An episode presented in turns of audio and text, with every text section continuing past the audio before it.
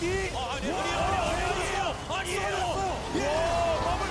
초비님의 본명은 정지훈으로 활동명과는 전혀 관련이 없어요. 활동명인 초비는 경기 나가기 전에 닉네임을 정하라는 말에 초비님은 학창 시절 자신이 별명이었던 멸치를 떠올렸고 멸치를 뜻하는 영단어인 anchovy에서 앞에 n을 뺀 초비로 결정하게 되었다고 해요. 초등학교 때 초비님은 친구가 자신이 집에 와서 리그 오브 레전드라는 게임을 설치하여 플레이하는 모습을 보곤 재밌어 보이는데 나도 한번 해볼까? 라는 생각에 처음 해보게 되었다고 해요. 그렇게 간간히 게임을 하며 학교를 다니며 공부를 하던 초비님은 공부를 계속하다 보니 영어와 수학을 도저히 못해 먹겠어서 게임만 하면 먹고 살 수는 없을까라는 생각을 하게 되었는데 그렇게 살기 위해선 프로게이머를 하는 방법밖에 없어서 중학교 2학년 때 프로게이머를 하기로 마음을 먹고 롤을 본격적으로 하기 시작하였다고 밝혔어요. 초비님도 처음부터 롤을 잘했던 것은 아니고 골드부터 시작하여 1년마다 tier를 올린 케이스라고 하는데요. 그렇게 차근차근 플래티넘, 다이아, 마스터, grand master까지 찍고 중학교 3학년 때 top 300등까지 들게 되어 challenger를 찍게 되었다고 밝혔어요. 와 중학교에 top 300이라니 진짜 넘사네요. 현재는 세계적인 mid laner라고 불리는 초비님은 사실 처음부터 mid laner가 아니었다고 해요. 초비님은 처음 시작할 때부터 주 포지션이 없었고 1년마다 포지션을 바꾸는 식으로 게임을 하고 있었는데 mid를 하던 시기에 때마침 프로 제의가 와서 mid를 하게 된 것이라고 밝혔어요. 그렇게 프로게이머가 되기 위해 열심히 게임을 하던 초비님은 아마추어 시절에 카시오페아 원챔 장인으로 알 사람들은 아는 꽤나 유명한 아마추어였다고 하는데 그때 당시에 게임 운영이나 포지셔닝과 같은 부가적인 요소는 전혀 못한다고 할 수 있을 정도로 굉장히 부족하였으나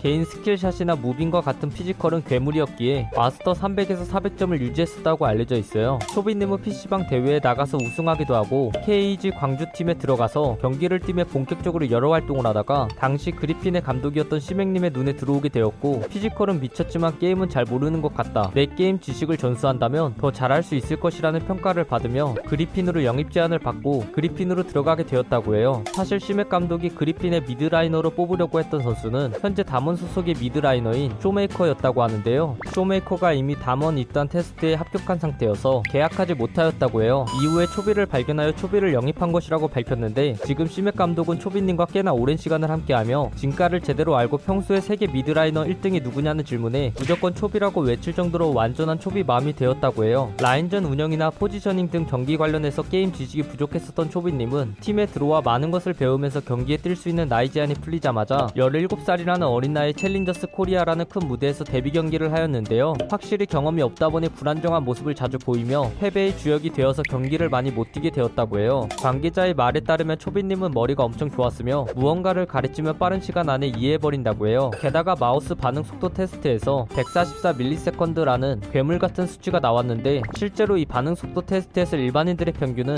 215ms이고 유명 프로게이머조차도 150ms에서 170ms 정도가 나오기에 초비님은 엄청나게 빠른 반응 속도를 가졌다고 볼 수 있어요. 그렇게 데뷔 시즌에 부진한 성적을 기록한 초비님은 운이 좋게도 그 다음 시즌에 기회를 다시 받게 되었는데 들어가자마자 엄청난 carry 능력을 보여주며 팀을 정규 시즌 2위로 견인하였다고 해요. 또한 개인적으로 KDA 9.1로 정규 시즌 전체 KDA 1위를 기록하였으며 성공적인 시즌을 보내게 되었고 그 다음해인 2019년에도 스프링, 서머 시즌 1위를 기록하며 국내에서의 초비님의 입지는 하늘을 뚫게 되었어요. 황부리그라고 불릴 정도로 상위 tier인 리그인 LCK에서 이런 대활약을 하다 보니 초비님의 몸값도 자연스럽게 엄청나게 뛰게 되었는데요. 실제로 2019년 시즌이 끝나고 FA 신분이 된 초비님은 중국에서 35억 제의, 서양권에서 23억 제의가 들어왔다고 해요. 이 정도의 연봉은 당시 국내에서도 페이커님에 이어 두 번째로 높은 금액의 연봉이고 세계적으로 따져도 최상위권의 연봉이라고 할 수 있어요. 하지만 초비님은 해외 무대는 아직 이르기도 하고 국내 팀에는 친한 사람들이 있기에 국내 팀에 남겠다라고 말하며 자신을 키워준 감독인 씨맥 감독을 따라 DRX 팀에 들어가게 되었고 세계 최고의 mid 최채미의 길을 걸으며 현재 한화생명에서 초비 one man 팀이라는 소리를 들으며 지금도 열심히 경기에 임하고 있어요. 여담으로 초비님은 올해인 2021년 11월까지 한화 소속이었는데 몇 개월 뒤엔 FA 신분이 되어 다른 팀으로 이적할 수 있게 되었다고 해요. 그러한 사실에 이를 노리고 영입 준비에 힘쓰고 있는 해외팀이 엄청나게 많다고 하네요. 보통 선수들이면 받는 질문인 제일 기억에 남는 경기가 무엇인가요? 라는 질문에 초비님은 특이하게도 저는 경기를 하고 나면 필요한 데이터만 딱 뽑고 나머지에 대한 기억은 모두 모두 잊어버려요. 그래서 기억에 남는 경기가 딱히 없네요 라고 쿨하게 답하였어요. 초비님은 성격 유형 검사인 MBTI 검사 결과로 INTJ, 즉 용의주도한 전략가 유형이 나왔다고 하는데요. 이 유형은 대한민국 인구 중 5.5%에 해당하는 유형으로 꽤나 희귀한 유형이라고 볼 수 있고 상상력이 풍부하면서도 결단력이 있으며 놀랄 만큼 호기심이 많지만 쓸데없는데 에너지를 낭비하지 않는다라는 특징을 가지고 있는 유형이라고 알려져 있어요. 이 유형에 해당하는 유명인으로는 유튜버 꽈뚜럼님, 유튜버 최케빈님 등이 있다고 하네요. 이렇게 매번 잘하는 것만 같은 초비님도 중학교 시절부터 느낀 자신만의 징크스가 있었다고 하는데 그 징크스는 바로 머리카락을 자르고 온 날엔 게임을 항상 진다라고 해요. 실제로 초비님은 이러한 징크스 때문에 경기 일주일 전부터 머리카락과 손톱은 절대로 건드리지 않는다고 밝혔어요. 이 영상 내용은 모두 인터넷에 기반한 자료들을 정리하여 만든 것이라 사실과 조금은 다른 내용이 있을 수 있어 그 점 양해 부탁드리겠습니다. 잘못된 내용이나 TMI 내용이 대하여 추가하실 내용이 있다면 댓글을 달아주시면 감사하겠습니다. 영상이 재밌었다면 구독과 좋아요 꾹 눌러주시고